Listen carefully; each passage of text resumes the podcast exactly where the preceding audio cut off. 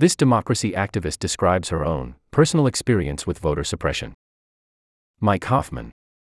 Like it or not, we're now one year away from the 2024 election, which at this point promises, alarmingly, to be a referendum on the value of democracy itself. As the CEO of Vote.org, it's Andrea Hailey's job to closely track developments in voting access and voter suppression. Her organization's nonpartisan mission is to help voters everywhere register to vote and then follow up at the polls. She and her team have been very busy lately. 13 states have recently enacted new laws that are meant to expand voting access and protect poll workers from harassment, according to the Brennan Center for Justice at New York University's School of Law.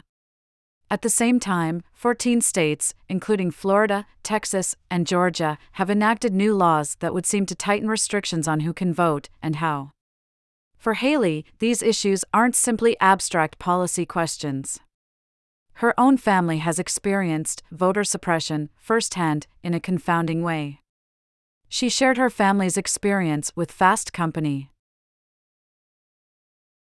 When it comes to voter suppression, I can imagine someone making the argument that we've had two high turnout elections in a row, 2020 and 2022. People are voting, young people in particular, to very high levels. So, you might think voter access seems okay, and that anxiety about voter suppression is misplaced. I'm curious when and if you encounter that argument, how do you respond to it? You do encounter that argument. And we saw that argument famously made by the Supreme Court a few years back when they said enforcement of Voting Rights Act mechanisms could be destroyed because there's no longer any problem. Ruth Bader Ginsburg said this was like throwing away your umbrella in a rainstorm because you are not getting wet. She was saying these things affect people, no matter what and so we are seeing high turnout, in spite of, not because of, the voting mechanisms that have been set up in several states in this country.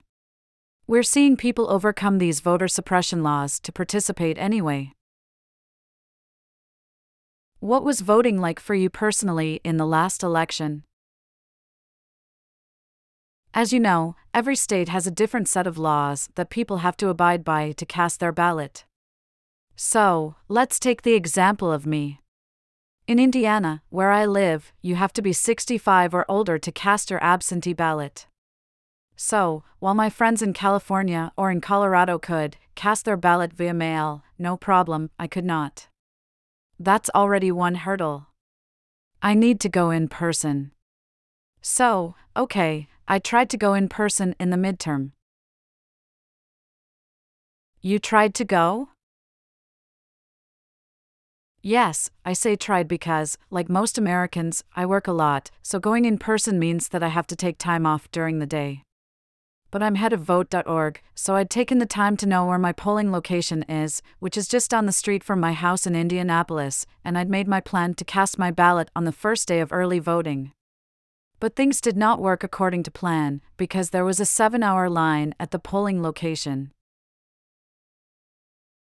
What did you do?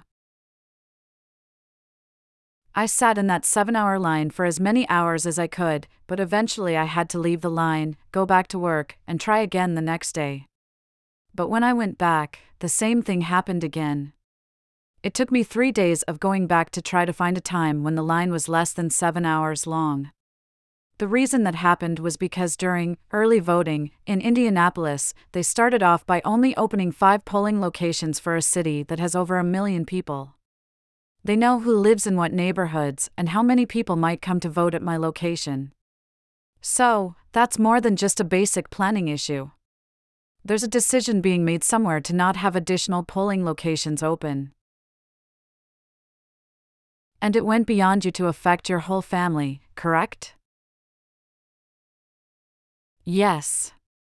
I'm biracial. And it's interesting because voter suppression cut right down the line of our family. For me, I had long lines.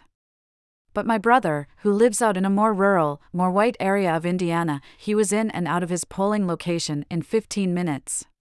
And while I have to endure hours long lines, my parents are over 65, so they ordered their absentee ballots at the same time. My mom, who is white, hers arrived without any problem or any issue, and she turned it right back around and got it in.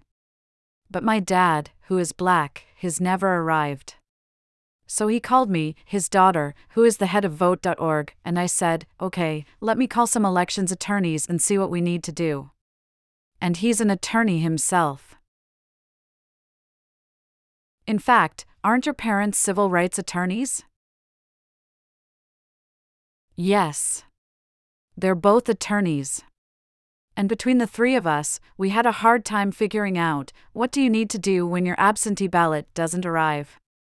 Which forms do you need to fill out and where do you need to take them?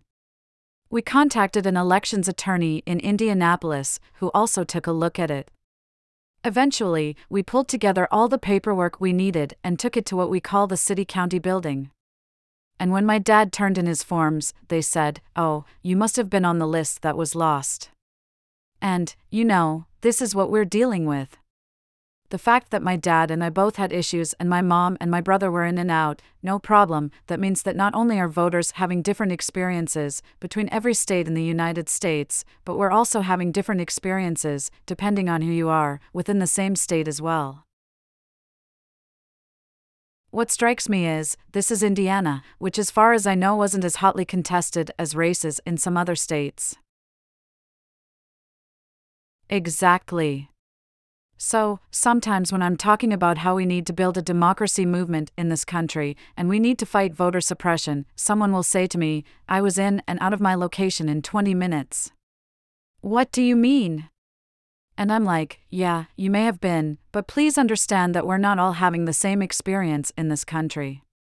And we are the country that put a man on the moon, so we can certainly build a process that gets the largest number of people through the polls as smoothly as possible if we want to. What we are lacking currently is the full political will to do so. I hope people are realizing that we're now in this moment where there are two buckets of people those who want to see free and fair elections with every eligible voter having access to the ballot box, and those who want some other style of government. And the people who want some other style of government are funding voter suppression bills, creating all sorts of work that's like death by a thousand paper cuts. And it's chipping away at our democracy.